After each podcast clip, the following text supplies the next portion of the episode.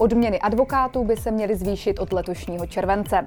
Počítá s tím ministr spravedlnosti Pavel Bažek, který o podobě vyhlášky k advokátnímu tarifu jednal s vedením České advokátní komory. Společně řešili taky chystanou novelu zákona o advokaci.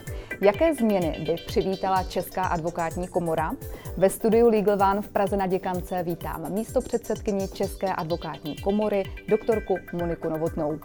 Nové podcasty na LegalOne.cz Dobrý den. Dobrý den.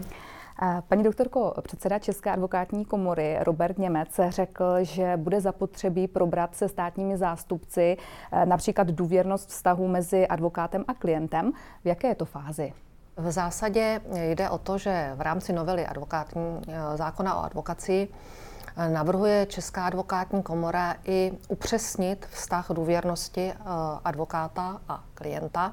A je to proto, že zatímco v trestním řízení a v rámci obhajob je ta eh, důvěrnost řešena zákonem, eh, trestním řádem a trestním zákonníkem, tak eh, v těch ostatních předpisech tak důsledně řešena není. A nám jde o to, aby skutečně bylo garantováno, že to, co sdělí, klient advokátovi a advokát klientovi bude podléhat mlčenlivosti a nebude bez souhlasu klienta možné takovou informaci využít v žádném řízení. Mhm. A státní zástupci se k tomu staví jak? Státní zástupci eh, poukazují na neurčitost toho pojmu důvěrnost, eh, důvěrné informace a poukazují právě na tu úpravu, která už je dneska eh, v trestně právních předpisech. Tu považuji za dostačující. Úplně jim podle mě nedochází na tu na to první přečtení, že se to má týkat třeba daňových záležitostí, že se to má týkat správního řízení a podobně. A pak i to, že dneska je trestně právními předpisy chráněna důvěrnost vztahu mezi obhájcem a klientem.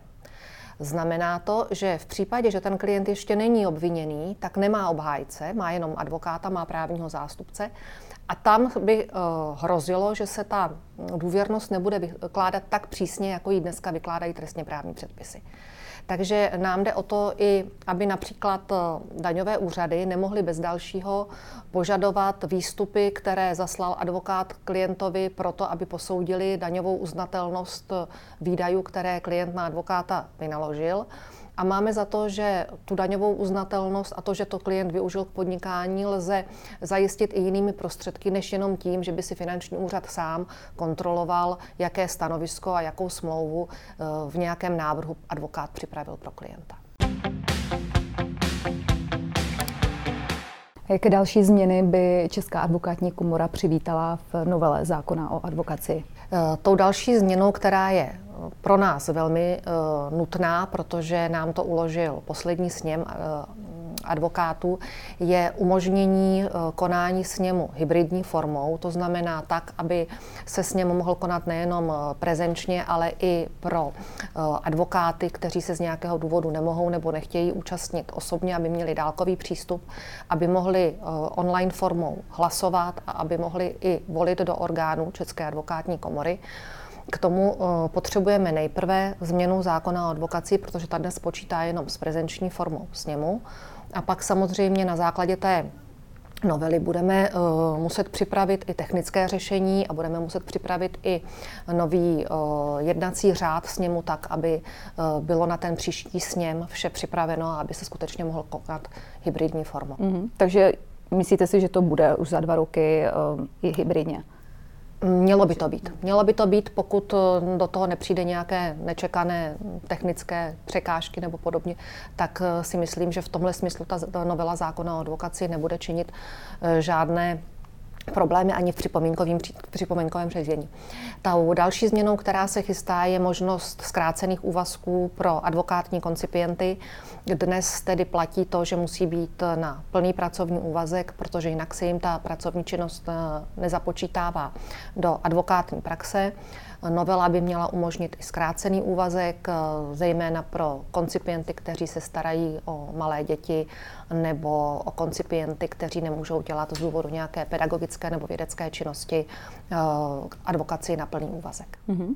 A jestli můžete ještě nějakým způsobem zhodnotit vaše působení rok a půl, už to vlastně bude jako před, místo předsedkyně České advokátní komory, co se vám například povedlo z toho, co jste si, co jste chtěla udělat, nebo nějak, co se vám povedlo, co se vám nepovedlo, jestli to můžete nějak zestručnit? Eh, já si myslím, že se nám povedlo eh, navázat velmi přátelské vztahy s ministerstvem spravedlnosti. Není to jenom o vedení advokátní komory, je to určitě i o vedení toho ministerstva, ale eh, ty kontakty jsou poměrně pravidelné na úrovni náměstků ministra a ty legislativní práce jsou podle mě celkem rychlé. Samozřejmě všechno by mohlo být rychlejší, ale my chápeme i ty legislativní a úřední překážky, které brání tomu, abychom měli novelu advokátního tarifu během 14 dnů.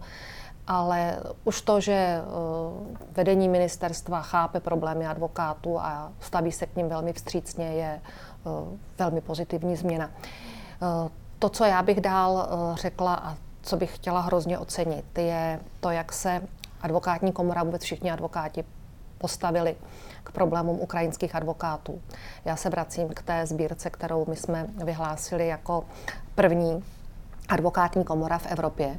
A e, z ukrajinské ambasády máme informaci, že mezi českými advokáty se vybralo na podporu ukrajinských advokátů úplně nejvíc ze všech evropských zemí. Takže to klobouk dolů před všemi kolegy, protože to bylo velmi, velmi pozitivní i signál do, hmm mezi ostatní advokáty v rámci teda té evropské advokacie.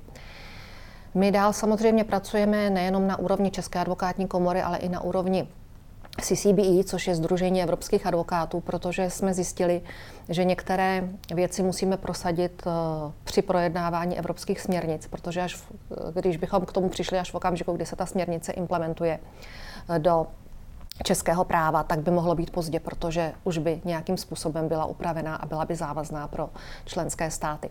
To se týká právě té ochrany mlčenlivosti advokátů. To, co my máme například, co se nám podařilo v rámci mm, implementace směrnice DAC 5 o spolupráci finančních orgánů, bylo, že eh, v DAC 6 bylo, že v podstatě eh, se plně respektuje povinnost mlčenlivosti advokátů při sdělování informací finanční správě. A eh, tenhle náš názor teď potvrdil i Evropský soud, který naopak skritizoval uh, právní úpravu v jiném členském státu, která tu povinnost mlčenlivosti advokáta uh, omezovala nebo respektive nabourávala tím, že advokátovi ukládala, aby informace o klientovi a o jeho transakci sdělil jiným osobám.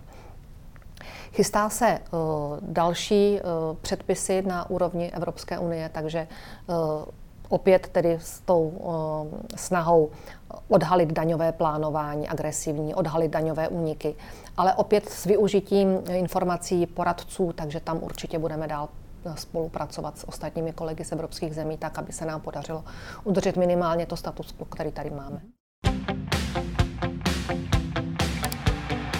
A je něco, co se třeba představenstvu nepodařilo, že co jste si třeba vytyčili, že byste chtěli do dvou let si splnit a zatím se to třeba nestihlo? Je, zatím nemáme úplně vyjasněné technické řešení pro uh, ten online sněm, což si myslím, že bude uh, velmi důležité.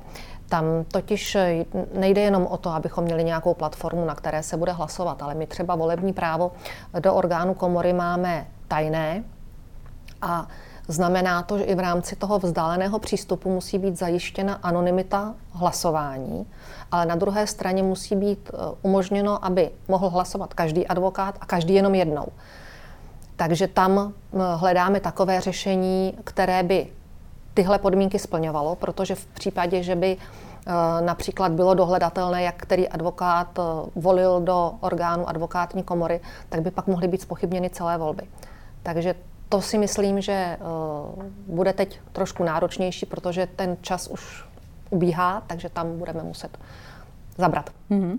A za pár měsíců se bude volit ten nový předseda České advokátní komory. Vy, když jste tady byla ve studiu naposledy, tak jste říkala, že nevylučujete, že byste chtěla vést komoru. Rýsuje se nějaká změna ve vedení? Myslím si, že ne. Myslím si, že to zůstane tak, jak je. Tolik místo předsedkyně České advokátní komory Monika Novotná. Děkuji vám za rozhovor.